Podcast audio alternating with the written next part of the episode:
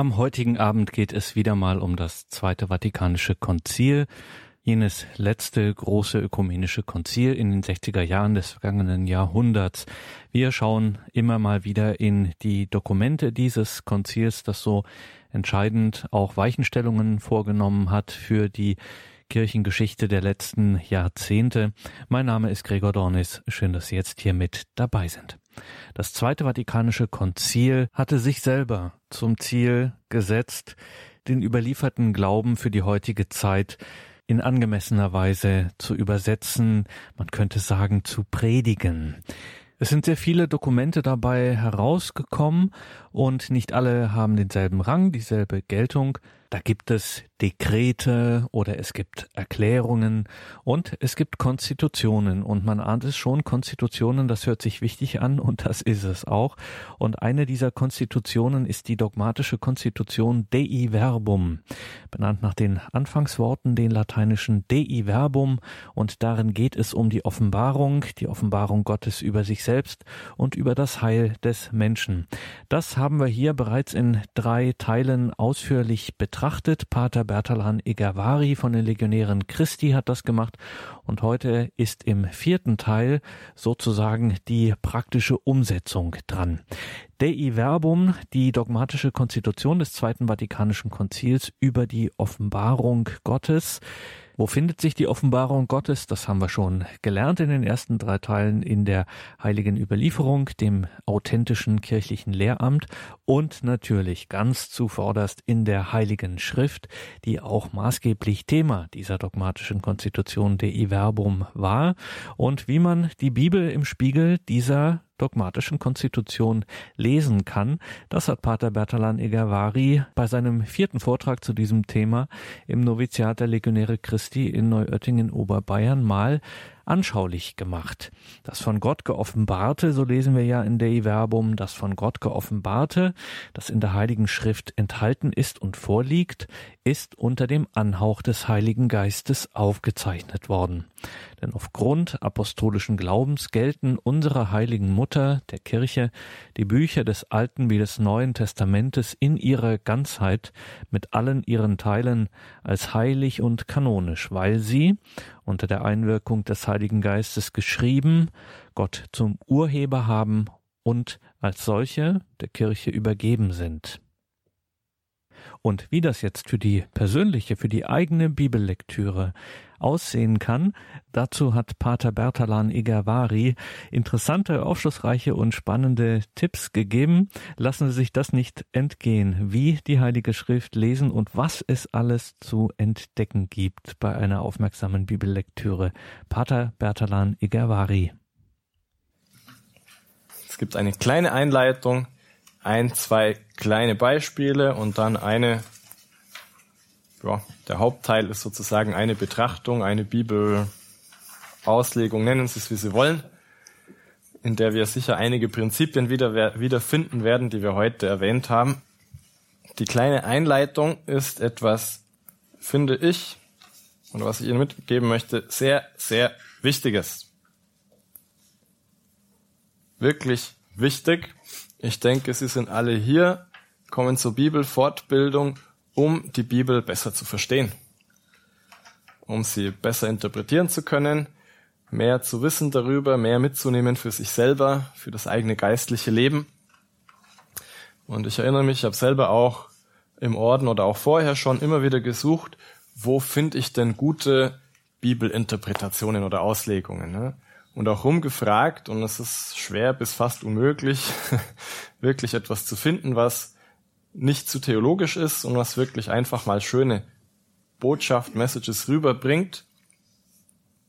Und was ich Ihnen sagen möchte, wer sich intensiv mit der Bibel beschäftigt, der kann eigentlich alles, was ich in dieser letzten Einheit sagen werde, kann er sich selber erarbeiten.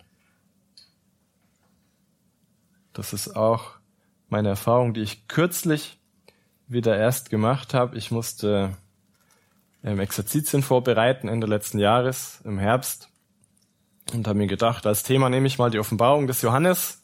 Es ist wenigstens vom Thema her so spannend, dass vielleicht der ein oder andere denkt, Ja, das höre ich mir auch mal an. Offenbarung des Johannes gibt es immer viele spannende Dinge, schwierige Texte, wer weiß, was da alles drinsteckt, Apokalypse, spektakuläre Bilder und so weiter. Und ähm, musste natürlich ein bisschen mehr vorbereiten als sonst für die Exerzitien, mich selber nochmal richtig reinlesen in die Offenbarung hin und her, vor und zurück, verschiedene Stellen zwei, drei, viermal gelesen. Also ich habe mich am Schluss wirklich gut ausgekannt in der Offenbarung des Johannes und plötzlich liest man alles ganz anders. Und das ist nicht, weil ich ein großes, schlaues Buch gelesen habe, das ist nicht, weil ich plötzlich viel mehr darüber weiß. Ich habe mich einfach intensiv mit dem Text beschäftigt und selber gefragt und überlegt und Fragen gestellt. Bevor ich dieses Beispiel, die zwei kleinen Beispiele nenne, was ich einfach Ihnen sagen möchte, ich denke, man kann mehr über die Bibel lernen oder herausfinden, indem man selber sich intensiv damit beschäftigt, als in irgendwelchen Bibelkommentaren und Auslegungen zu lesen.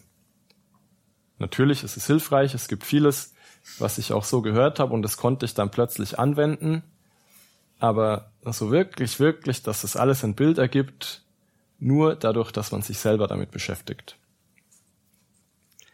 Und die ganze Meditation, die wir jetzt gleich noch hören werden, das ist eine Selbstbeschäftigung, wo sicher viele Dinge drinstecken, die ich hier mal ein Detail gehört, da mal ein Detail gelesen und einfach nach Jahren kommt eins zum anderen. Ja.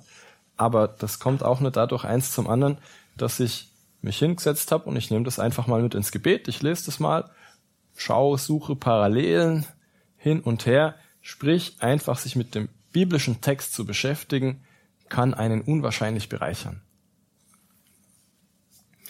Und das habe ich gemerkt, einfach nur, ich finde es eigentlich ein bisschen blödes Beispiel, aber beim Lesen der Offenbarung stößt man auf alle möglichen Bilder und auf alle möglichen Symbole und mir ist aufgefallen einfach, hm, die sieben Geister Gottes kommen davor. Was sind, wer, was, wie sind die sieben Geister Gottes? Heißt es schon gleich im ersten Kapitel in der Einleitung fast Johannes an die sieben Gemeinden in der Provinz Asien. Gnade sei mit euch und Friede von ihm, der ist und der war und der kommt, und von den sieben Geistern vor seinem Thron und von Jesus Christus.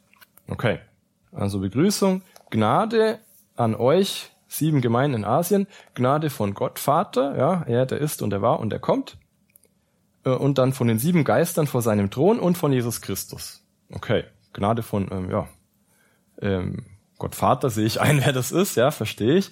Gnade von Jesus Christus sehe ich ein, verstehe ich. Sieben Geister Gottes, hä? Also, äh, wer oder was oder wie soll das sein? Was soll das bedeuten? Zum ersten Mal überliest man das einfach nur, briefliche Einleitung, ja, Gnade sei mit euch nett, okay, wann kommt die Message von dem Buch? Aber wenn man halt intensiv liest, dann fällt einem sowas auch plötzlich auf. Und ich habe dann festgestellt, die sieben Geister Gottes kommen noch zweimal vor in der Offenbarung des Johannes. Einmal im vierten Kapitel. Ähm, das ist dann die, hier die Einheitsübersetzung tituliert, dieses Kapitel mit die einleitende Himmelsvision. Das ist also der Thron von Gott. Und dann stehen unter den Thron 24 Throne und auf den Thronen saßen 24 Älteste in weißen Gewändern und so weiter und so fort. Und von dem Thron gingen Blitze, Stimmen und Donner aus, und sieben lodernde Fackeln brannten vor dem Thron. Das sind die sieben Geister Gottes. Okay, die sieben Geister Gottes sind sieben lodernde Fackeln vor dem Thron von Gott Vater. Okay. Ist das? Und die dritte Stelle, gleich ein Kapitel weiter, als dann das Lamm auftaucht, das würdig ist, eben das Buch mit den sieben Siegeln zu öffnen. Und dann heißt es über das Lamm, und ich sah zwischen dem Thron und den vier Lebewesen und mitten unter den Ältesten stand ein Lamm. Es sah aus wie geschlachtet und hatte sieben Hörner und sieben Augen. Die Augen sind die sieben Geister Gottes, die über die ganze Erde ausgesandt sind. Jetzt wird's ganz durcheinander. Ja. Also das Lamm hat sieben Augen und das, sieben sind, das sind die sieben Geister Gottes, die über die ganze Erde ausgesandt sind. Also die gleichen sieben Geister, die Fackeln vor dem Thron Gottes sind und die gleichen sieben Geister, die anscheinend auch, die in der Einleitung in einem Atemzug mit Gott Vater und Gott Sohn genannt werden. Und dann sitzt man da und überlegt sich, Vater, Sohn, wer ist nochmal der dritte im Bund, Heiliger Geist? Aber klingt irgendwie komisch. Da sieben Geister zu sagen und die sind dann vor dem Thron Gottes und ähm, die sieben Augen des Lammes und so weiter. Und man denkt nach und kommt nicht so wirklich auf den grünen Zweig. Und ein, zwei Wochen später kam dann der 29. September, ähm, Fest der Erzengel, und im Breviergebet kommt dann in der Lesehore ein Text von Tobit. Buch Tobit taucht der Erzengel Raphael ziemlich viel auf und spricht dann eben auch von, hab's nicht genau im Kopf, hab's nur so dunkel in Erinnerung, eben, dass er einer von den sieben Engeln ist, die die Gebete der Menschen vor den Thron Gottes tragen oder so ungefähr. Ja? Und dann macht's auf einmal Klick und okay. Äh, ich kann mich jetzt nicht genau erinnern, ob der Text aus der Offenbarung auch, der zweite Text da, ne? Jedenfalls hat dann plötzlich alles gepasst und okay, dann müssen anscheinend die sieben Geister Gottes, die sieben Erzengel sein. Ja? Und okay, muss Ihnen jetzt nicht unmittelbar einleuchten, ein bisschen mehr Details wahrscheinlich schon. Und dann habe ich aber ruckzuck auf einen Schlag viel über die sieben Erzengel gelernt. Ja? Weil ich jetzt plötzlich weiß, die stehen vor dem Thron Gottes und sind wie brennende Fackeln, die sind diejenigen, die für das Lamm sozusagen sehen und hören, was auf der Erde passiert sind, die auch über die ganze Erde ausgesandt sind. Und plötzlich habe ich ein ganz anderes Bild von den sieben Erzengeln. Und nicht, weil ich irgendein schlaues Buch gelesen hätte, sondern einfach nur, es kommt eine Textstelle zur anderen, eine dritte dazu, man denkt ein bisschen nach und plötzlich ergibt alles einen Sinn und man weiß was Neues. Ein zweites Beispiel, was vielleicht ein bisschen klarer ist, aber auch ja, ein bisschen so zum Grübeln, zum Nachdenken. Das ist die Bundeslade. In der Bundeslade liest man ja zum ersten Mal im Buch Exodus, als dem Mose aufgetragen wird, er soll dieses Bundeszelt bauen und dann gibt es kapitellange genaue Anweisungen, wie das auszusehen hat und dann nochmal kapitellange genaue äh, Beschreibung, dass Mose das genau Wort für Wort umgesetzt hat. Also über ein Drittel vom Buch Exodus ist einfach nur, wie dieses Bundeszelt auszusehen hat und tatsächlich aussieht. Scheint also recht wichtig zu sein. Und dann ist unter anderem auch die Bundeslade beschrieben, wie die auszusehen hat. Ich lese jetzt nicht das Ganze vor. Sie wissen ja, ähm, ja ungefähr, worum es sich handelt. Nur, dass es eben eine ganz mit Gold überzogene Lade aus Akazienholz ist, viele Details noch angeschrieben und enthält eben ähm, die Bundesurkunde. In die Lade sollst du die Bundesurkunde legen, die ich dir gebe. noch weitere Beschreibung, wie der, die Abdeckplatte aussehen soll und die Cherubim, die da drauf sind, alles aus Gold. Und die Deckplatte soll oben auf die Lade, in die Lage soll Mose die Bundesurkunde legen. Dort werde ich mich dir zu erkennen geben und dir über der Deckplatte zwischen den beiden Cherubim, die auf der Lade der Bundesurkunde sind, alles sagen, was ich dir für die Israeliten auftragen werde. Also die Bundeslade war seit jeher für die Israeliten auch der Ort, der genau da ist Gott. Also dieses ganze Bundeszelt und da gibt's dann ein Heiligtum und dann nochmal hinterm Vorhang das Allerheiligste und da ist die Bundeslade unter anderem drin. Jedenfalls Ort der Gegenwart Gottes. Und ähm, dann kommt lange Zeit eigentlich nichts Konkretes zur Bundeslade. Sie taucht ab und zu mal auf. Aber dann im Hebräerbrief stehen plötzlich mehr Details zur Bundeslade. Da schreibt nämlich der Autor unter anderem auch, Hebräerbrief Kapitel 9, der erste Bund hatte gottesdienstliche Vorschriften und ein irdisches Heiligtum. Es wurde nämlich ein erstes Zelt errichtet, in dem sich der Leuchter, der Tisch und die heiligen Brote befanden. Dieses Zelt wurde das Heilige genannt. Hinter dem zweiten Vorhang aber war ein Zelt, das sogenannte Allerheiligste, mit dem goldenen Rauchopferaltar und der ganz mit Gold überzogenen Bundeslade. Darin waren ein goldener Krug mit dem Manna, der Stab Aarons, der Triebe angesetzt hatte, und die Bundestafeln. Über ihr waren die Cherubim der Herrlichkeit, die die Sühneplante überschatteten, doch es ist nicht möglich, darüber jetzt im Einzelnen zu reden. Und da erfahren wir, das ist die einzige Stelle, wo wir hören, in der Bundeslade war anscheinend nicht nur ja, die Bundesurkunde drin, die Gesetzestafeln, sondern auch ein Krug mit Manna und der hohe priesterliche Stab von Aaron, der eben ähm, zu blühende Triebe angesetzt hat, als Zeichen, dass Gott ihn auserwählt und nicht irgendjemand anders zum hohen Priester. Und das ist dann schon interessant, wenn wir uns überlegen, in der Bundeslade drin, das Wort Gottes, so der hohe priesterliche Stab und das Brot des Lebens, ja, Brot vom Himmel. Ähm, nach was klingt das alles? Klingt nach Eucharistie, klingt nach Jesus, ja. Ähm, genau. Und jetzt springen wir noch in die Offenbarung.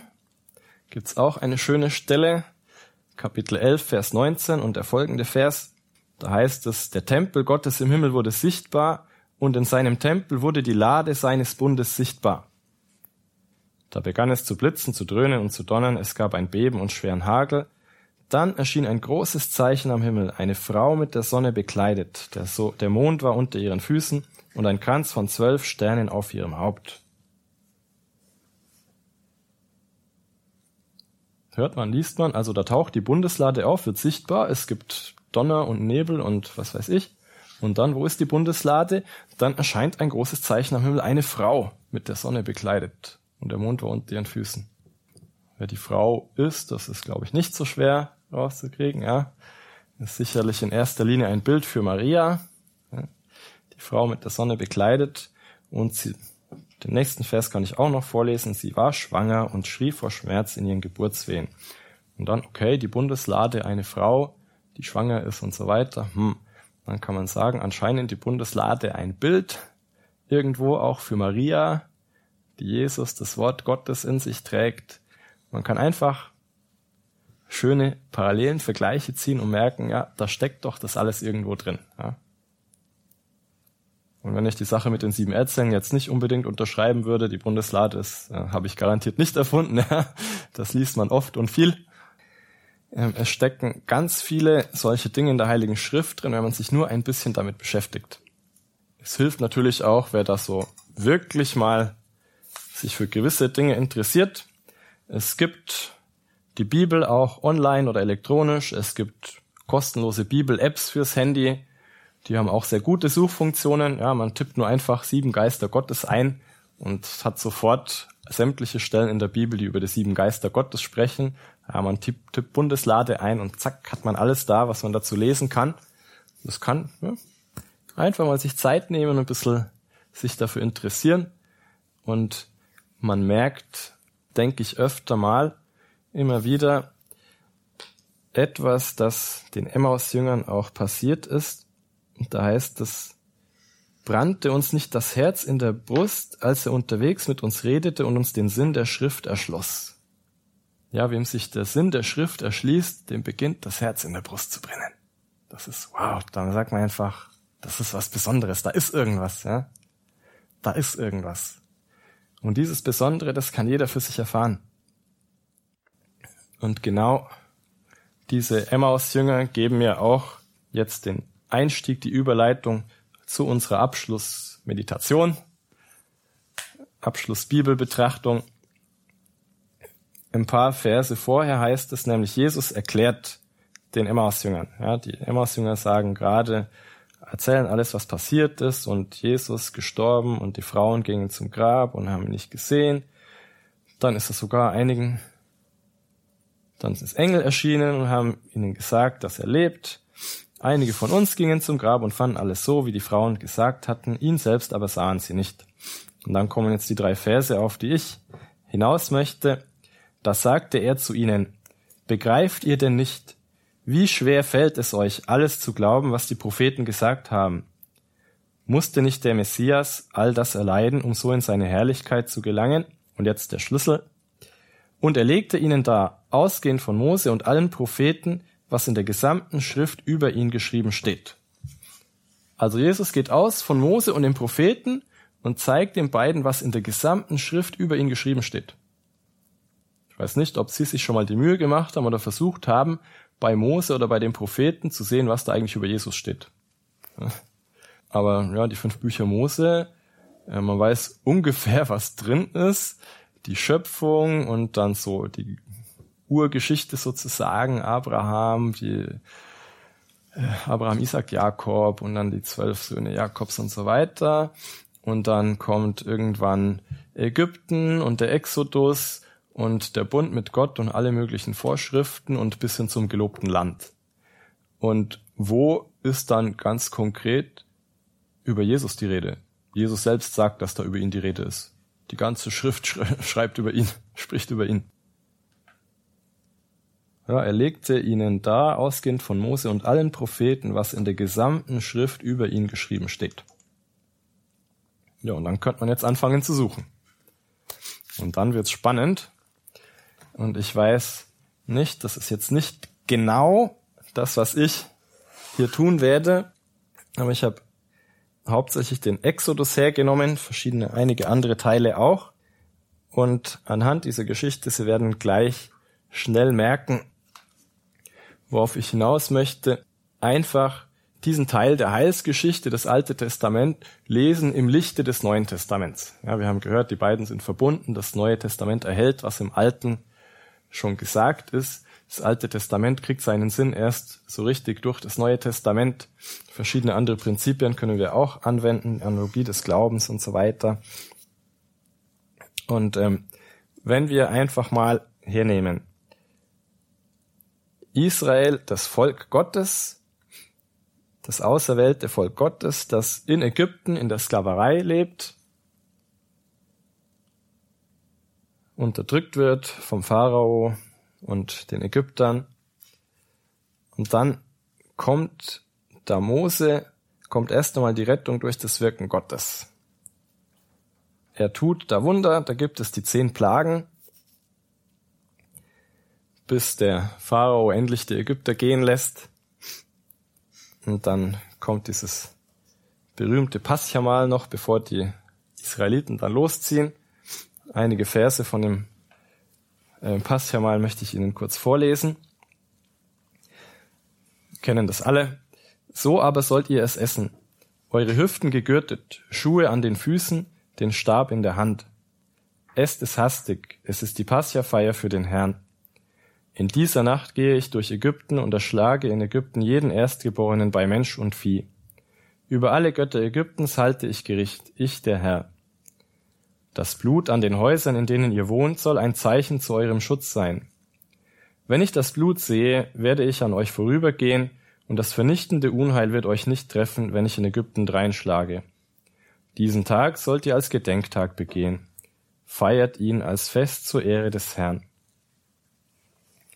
Und dann wissen wir, die Israeliten sind nach dem Pass ja mal direkt losgezogen, weg von Ägypten, mussten fliehen, haben es gerade noch geschafft durch das Rote, äh, Rote Meer, den Ägyptern entkommen. Die Ägypter werden da alle begraben und kommen unter, in, äh, kommen um in den Fluten und Israel zieht hinaus in die neue Freiheit. Und wir kennen all diese Details und überlegen uns jetzt, was Jesus eigentlich gemacht hat. Jesus ist gekommen, um sich ein neues Volk auszuerwählen, um es zu retten aus der Sklaverei der Sünde, um es in die Freiheit zu führen, zu befreien von der Herrschaft des Teufels und der Dämonen, ähm, gibt uns sich selbst zu essen, die Eucharistie und lässt durch die Taufe all dieses Böse begraben hinter uns und schenkt uns sozusagen ein neues Leben. Ähm, ich glaube, das ist nicht so schwer, da die Parallelen zu sehen und zu merken, hoppla, okay, wow, Durchzug durch das Rote Meer, Vorausbild für die Taufe. Ja, die ganze Situation mit der Sklaverei in Ägypten, Bild für unsere Sklaverei der Sünde und so weiter und so fort. Und dann kann man sagen, wem das ein bisschen zu schnell geht, zu viel ist, bei dem Paschamal ist es uns allen klar eigentlich, ja, dass das Paschamal irgendwie ein Vorausbild auf Jesus ist, auf das Lamm, das geschlachtet wird. Da gibt's ja tausend Hinweise. Und ähm, wenn man das so liest, dann kriegt diese ganze Geschichte gleich einen anderen Sinn. Wenn man sagt, das Blut an den Häusern, in denen ihr wohnt, soll ein Zeichen zu eurem Schutz sein. Wenn ich das Blut sehe, werde ich an euch vorübergehen und das vernichtende Unheil wird euch nicht treffen, wenn ich in Ägypten dreinschlage. Ja, wer mit dem Blut Jesu gereinigt ist, der wird nicht, den werden die Strafen Gottes nicht treffen. Das Blut Christi ist es, das uns rettet vor dem Unheil, was da kommt. Plötzlich liest man das alles ganz anders. Und dann kann man auch beginnen, wow, ein bisschen eigene neue Schlussfolgerungen zu ziehen. Wenn es da heißt, so aber sollt ihr es essen, eure Hüften gegürtet, Schuhe an den Füßen, den Stab in der Hand. Es ist hastig, es ist die Passia-Feier für den Herrn. Hüften gegürtet, das heißt bereit zum Abmarsch. Schuhe an den Füßen, Stab in der Hand. Also esst das Passia mal und dann nix wie los. Ja, weg aus Ägypten, hin Richtung gelobtes Land. Dann kann ich sagen, Moment, jetzt habe ich dieses große Geschenk von Gott erhalten, bin getauft, ich darf den Leib des Herrn empfangen. Wenn ich den Leib des Herrn empfange, dann weg von der Sünde, ohne nachzudenken. Ja? Zack, auf, hin zum neuen Leben. Die Hüften gegürtet, Schuhe an den Füßen, Stab in der Hand. Weg von da, hab damit nichts mehr zu tun.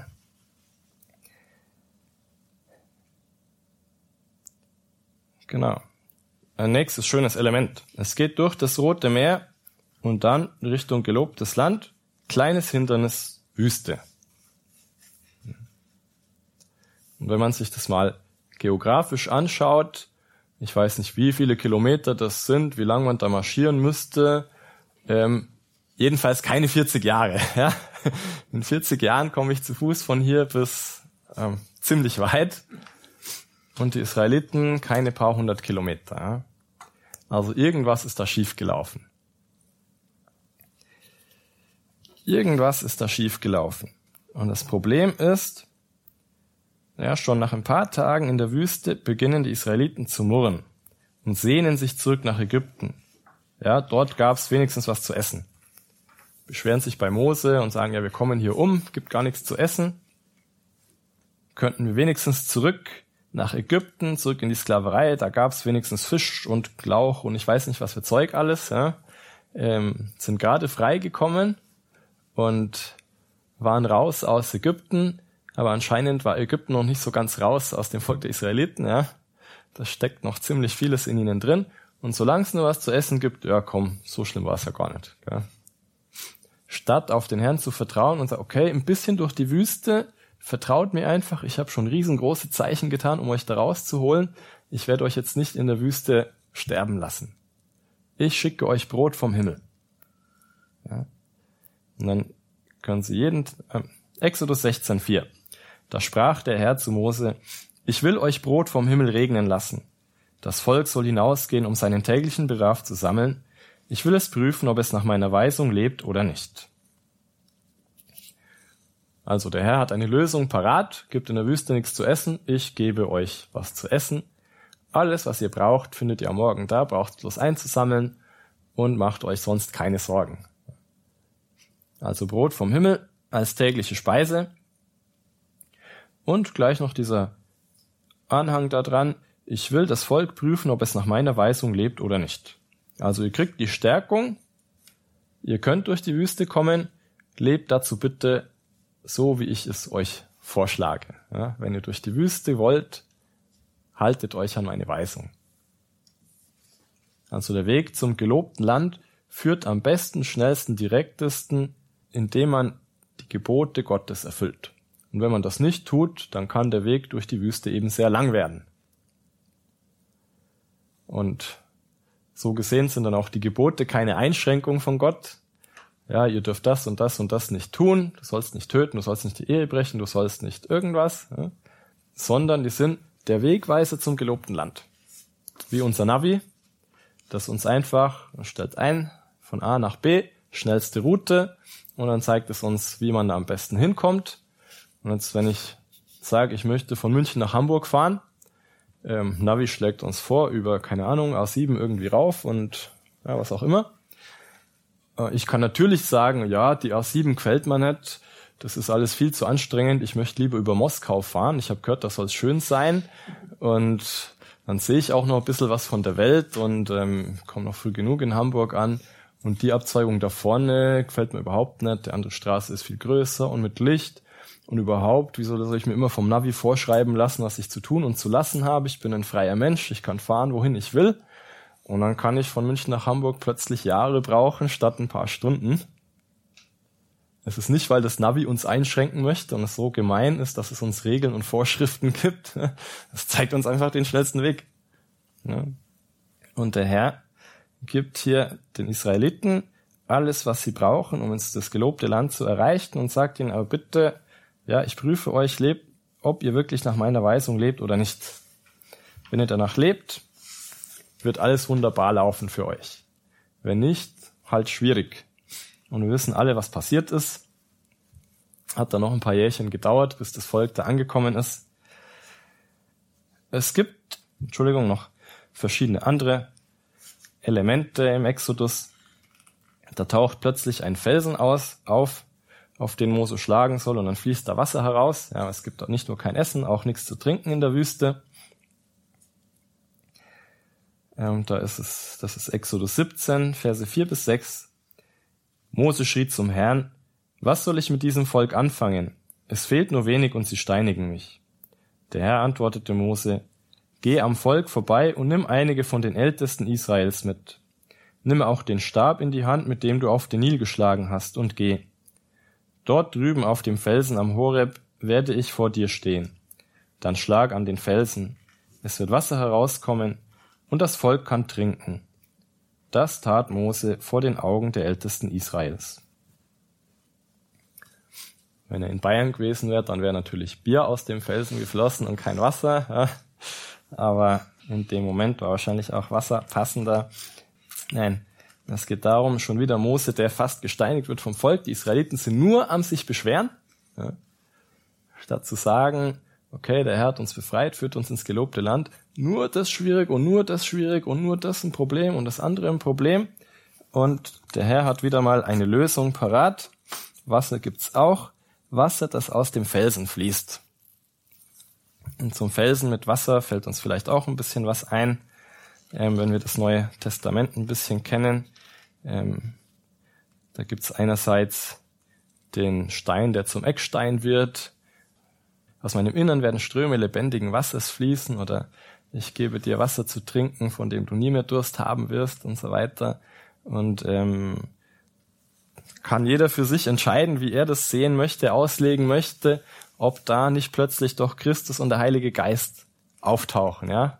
Mitten im Exodus so als komisches Bild, wo man eigentlich erstmal gar nicht drauf kommt. Aber wenn man weiß, Moment, Jesus selber sagt, die ganzen Bücher da der Bibel sind voll mit Anspielungen auf mich, die schreiben alle über mich. Hm. Exodus 17, Vers 8. Da folgt dann gleich der Kampf gegen die Amalekiter. Also eins der Völker, die sich sozusagen den Israeliten in den Weg stellen, um Israel, um das gelobte Land in Besitz zu nehmen. Da möchte ich ein paar mehr Verse vorlesen, weil da gleich mehr drinsteckt für uns, was gut zum Thema passt. Und zwar heißt es, als Amalek kam und in Rephidim den Kampf mit Israel suchte, sagte Mose zu Josua, Wähl uns Männer aus und zieh in den Kampf gegen Amalek. Ich selbst werde mich morgen auf den Gipfel des Hügels stellen und den Gottesstab mitnehmen. Josua tat, was sie Mose aufgetragen hatte und kämpfte gegen Amalek, während Mose, Aaron und Hur auf den Gipfel des Hügels stiegen. Solange Mose seine Hand erhoben hielt, war Israel stärker. So oft er aber die Hand sinken ließ, war Amalek stärker. Als dem Mose die Hände schwer wurden, holten sie einen Steinbrocken, schoben ihn unter Mose und er setzte sich darauf. Aaron und Hur stützten seine Arme, der eine rechts, der andere links, so dass seine Hände erhoben blieben, bis die Sonne unterging. So besiegte Josua mit scharfem Schwert Amalek und sein Heer. Danach sprach der Herr zu Mose, Halte das zur Erinnerung in eine Urkunde fest und präg es Josua ein, denn ich will die Erinnerung an Amalek unter dem Himmel austilgen. Mose baute einen Altar und gab ihm den Namen Jahwe mein Feldzeichen. Er sagte, die Hand an Jahwes Feldzeichen. Krieg ist zwischen Jahwe und Amalek von Generation zu Generation.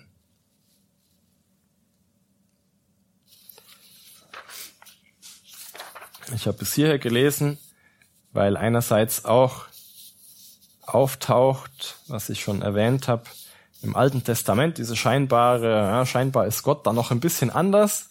Ja, da sagt er, die Erinnerung an Amalek soll unter dem Himmel ausgetilgt werden.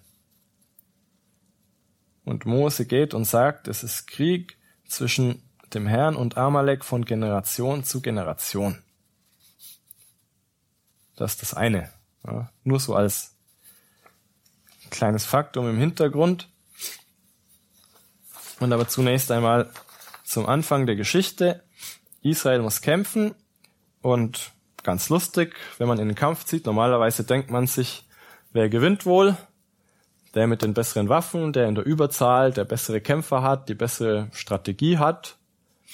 Und tatsächlich ist es ja so, solange Mose da oben ist auf dem Hügel und betet, gewinnt Israel und solange ihm die Arme, sobald ihm die Arme müde werden und er sie sinken lässt, gewinnt Amalek plötzlich.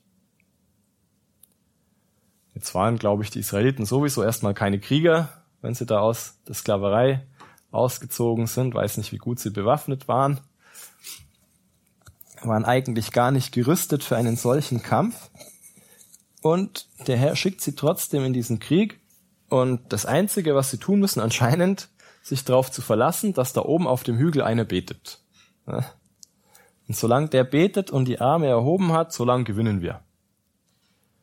Wenn der schlapp macht oder wenn der aufhört zu beten, dann ist es aus mit uns. Rein menschlich völlig unlogisch. Ja. Rein menschlich brauche ich da gar nicht anfangen. Irgendwas ist da total verkehrt. Und das ist aber scheinbar die Logik Gottes, dass da immer noch etwas im Hintergrund ist, was noch wichtiger ist, etwas, was man beachten muss. Schön auch dieses Bild von Mose, der dann irgendwann, als er müde wird, auf dem Steinbrocken sitzt und der eine hält seinen rechten Arm und der andere hält seinen linken Arm und dann betet der so fast in Kreuzform, könnte man sagen. Wir haben ja auch vorhin erwähnt, Mose ein Vorbild, ein Vorausbild für Jesus. Und jetzt ist es auch wieder nicht so schwer, eine Parallele zu Jesus herzustellen und zu sagen, gut, wenn wir als Volk Gottes in den geistlichen Kampf ziehen müssen gegen die Feinde, die uns vom gelobten Land fernhalten wollen. Egal wie gut wir bewaffnet ausgerüstet sind, wir haben einen, der für uns eintritt. Ja. Wir haben den Erlöser, der vor Gott für uns eintritt, der für uns betet, und solange er dabei ist, kann nichts schiefgehen. Da brauche ich kein großes Talent zum Kampf zu haben, brauche ich nicht ausgebildet zu sein, nicht ausgerüstet zu sein. Solange der da oben für mich betet, werde ich siegen. Der Sieg ist uns gewiss. Und wir haben Jesus, der für uns eintritt, und im geistlichen Kampf ist uns der Sieg gewiss. Früher oder später, der Kampf tobt mal hin, mal her, dauert eine Weile, aber solange ich nur vertraue, solange ich mich einsetze, obwohl ich überhaupt kein Krieger bin, obwohl ich nicht mal Waffen habe. Auf geht's. Der Herr ist da. Das eine. Also, wir brauchen, denke ich, keine Angst haben. Gott führt uns und siegt für uns. Wir müssen nur uns auf den Kampf einlassen.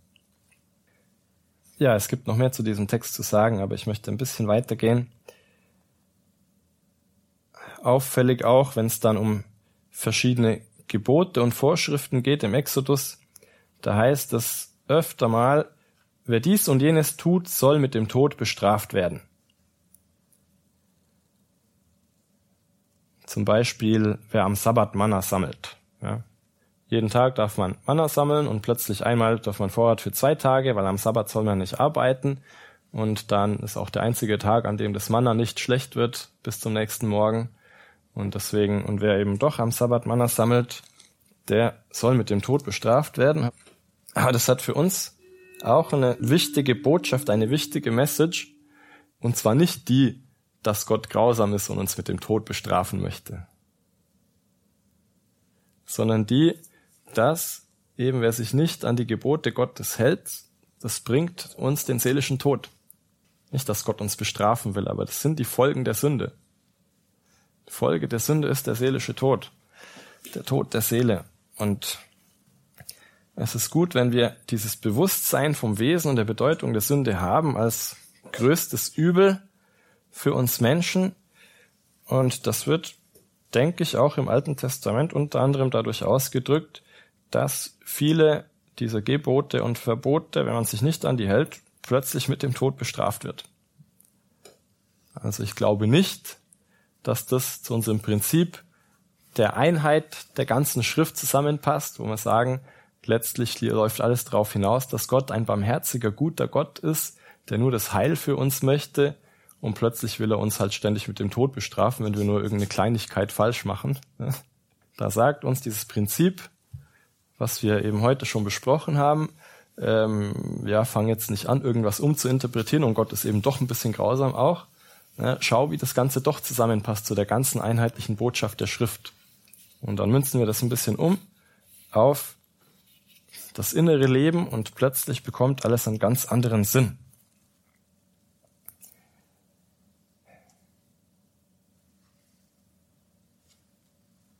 Über das Manna wollte ich auch noch einmal sprechen.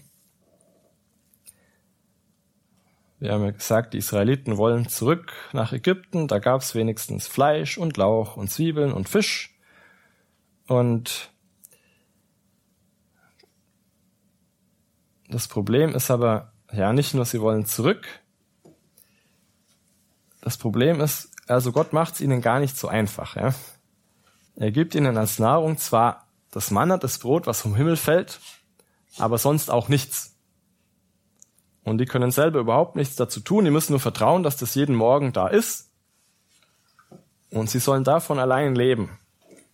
Und das Manna enthält alles, was man braucht zum Leben, um, die, um durch die Wüste zu kommen.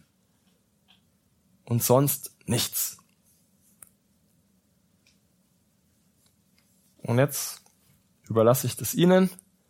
Sie nehmen sich das Brot des Lebens, das Gott uns als Speise gibt, um die Wüste zu durchqueren? Welche andere Speise haben wir, um das gelobte Land zu erreichen? In der Eucharistie ist alles enthalten, ja? alles, was wir brauchen. Wir brauchen nichts anderes, wir brauchen nicht mehr, wir brauchen nicht weniger. Darauf vertrauen, dass Gott uns alles gibt, was wir brauchen. Und dann können wir die innere Wüste der Seele in ein paar Tagen durchqueren. kann man noch viel weiter spinnen, diese Gedanken.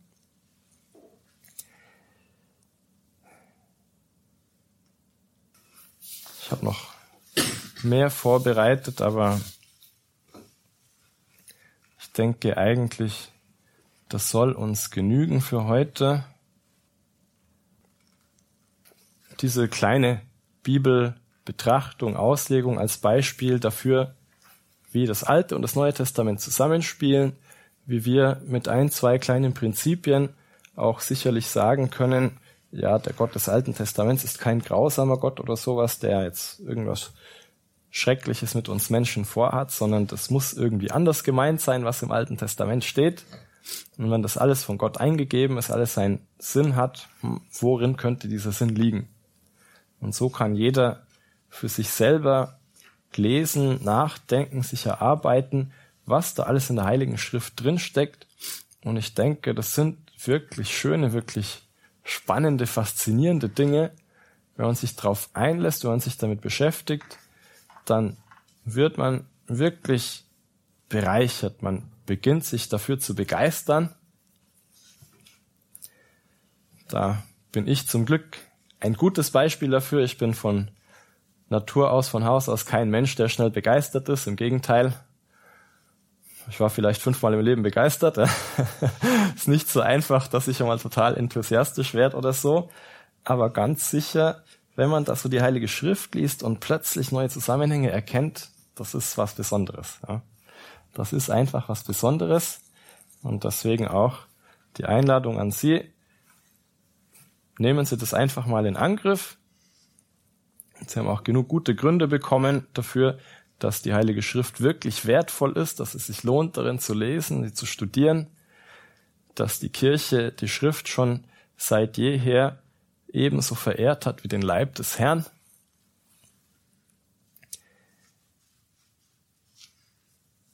Kein weiteres Schlusswort, sondern einfach nur ein Dank an Sie, dass Sie sich die Zeit genommen haben am heutigen Tag, dass es Ihnen wichtig war, ja auch in der Kenntnis der Bibel zu wachsen, im inneren Leben zu wachsen, in der Beziehung zu Jesus Christus zu wachsen. Das ist das Wichtigste im Leben, worauf es ankommt. Das ist letztlich unser Ziel, das ist, wozu wir geschaffen sind. Und schön, dass Sie sich da die Zeit nehmen, diesen Weg auch einzuschlagen. Im Namen des Vaters und des Sohnes und des Heiligen Geistes. Amen. Amen. Wir sagen dir Dank, allmächtiger Gott, für alle deine Gaben und Wohltaten, der du lebst und herrschst in alle Ewigkeit. Amen. Christus unser König, dein Reich komme. Kluge Jungfrau Maria, Mutter der Kirche, bitte für uns im Namen des Vaters und des Sohnes und des Heiligen Geistes. Amen.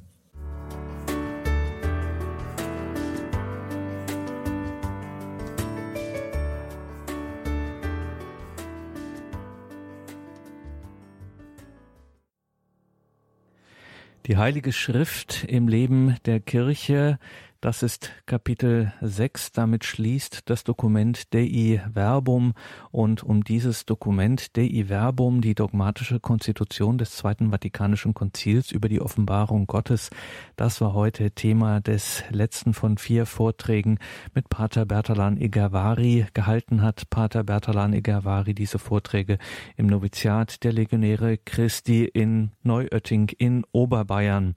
Dort finden immer wieder regelmäßig Veranstaltungen statt. Über die konkreten Angebote können Sie sich auf der Homepage des Regnum Christi der Laienapostolatsbewegung informieren. Das haben wir natürlich im Infofeld zu dieser Sendung verlinkt. Wenn Sie da also auf unsere Homepage schauen, horeb.org im Tagesprogramm, im Infofeld neben der Sendung, wenn Sie das anklicken, dann finden Sie da die entsprechenden Links zum Regnum Christi und dem Noviziat der Legionäre Christi in Neuötting-Alzgern in Oberbayern. Von diesem Vortrag, wie natürlich auch von den anderen drei Vorträgen, gibt es eine CD zum Nachhören, zum Nachmeditieren beim Radio Horeb CD-Dienst. Das Ganze steht auch in Kürze auf unserer Homepage im Podcast- und Download-Bereich horeb.org. Wir schalten dann jetzt gleich um 21.40 Uhr nach Oberösterreich, nach Adnang-Puchheim und beten dort mit Pfarrer Alois Freudenthaler, die komplett das Nachtgebet der Kirche. Mein Name ist Gregor Dornis. Danke Ihnen allen fürs Dabeisein für Ihre Verbundenheit im Gebet, Ihnen allen Gottes reichen Segen und lassen wir wie immer in dieser kleinen Reihe die Sendung ausklingen mit den Worten der Konzilsväter des Zweiten Vatikanischen Konzils mit der dogmatischen Konstitution Dei Verbum darin die Heilige Schrift im Leben der Kirche, Punkt 21 von Dei Verbum, der dogmatischen Konstitution über die Offenbarung Gottes. Da sagen die Konzilsväter, die Kirche hat die Heiligen Schriften immer verehrt, wie den Herrenleib selbst, weil sie, vor allem in der Heiligen Liturgie, vom Tisch des Wortes Gottes wie des Leibes Christi ohne Unterlass das Brot des Lebens nimmt und den Gläubigen reicht. In ihnen zusammen mit der heiligen Überlieferung sah sie immer und sieht sie, die höchste Richtschnur ihres Glaubens, weil sie, von Gott eingegeben und ein für alle Male niedergeschrieben, das Wort Gottes selbst unwandelbar vermitteln und in den Worten der Propheten und der Apostel die Stimme des Heiligen Geistes vernehmen lassen. Wie die christliche Religion selbst, so muss auch jede kirchliche Verkündigung sich von der Heiligen Schrift nähren und sich an ihr orientieren. In den heiligen Büchern, so das Konzil, in den heiligen Büchern kommt ja der Vater, der im Himmel ist, seinen Kindern in Liebe entgegen und nimmt mit ihnen das Gespräch auf weil der Satz so zentral und so wichtig ist, lese ich ihn nochmal vor. In den heiligen Büchern kommt ja der Vater, der im Himmel ist, seinen Kindern in Liebe entgegen und nimmt mit ihnen das Gespräch auf. Und solche Gewalt und Kraft west im Worte Gottes, dass es für die Kirche Halt und Leben, für die Kinder der Kirche Glaubensstärke, Seelenspeise und reiner, unversieglicher Quell des geistlichen Lebens ist. Darum gelten von der Heiligen Schrift in besonderer Weise die Worte Lebendig ist Gottes Rede und wirksam, mächtig aufzubauen und das Erbe auszuteilen unter allen Geheiligten.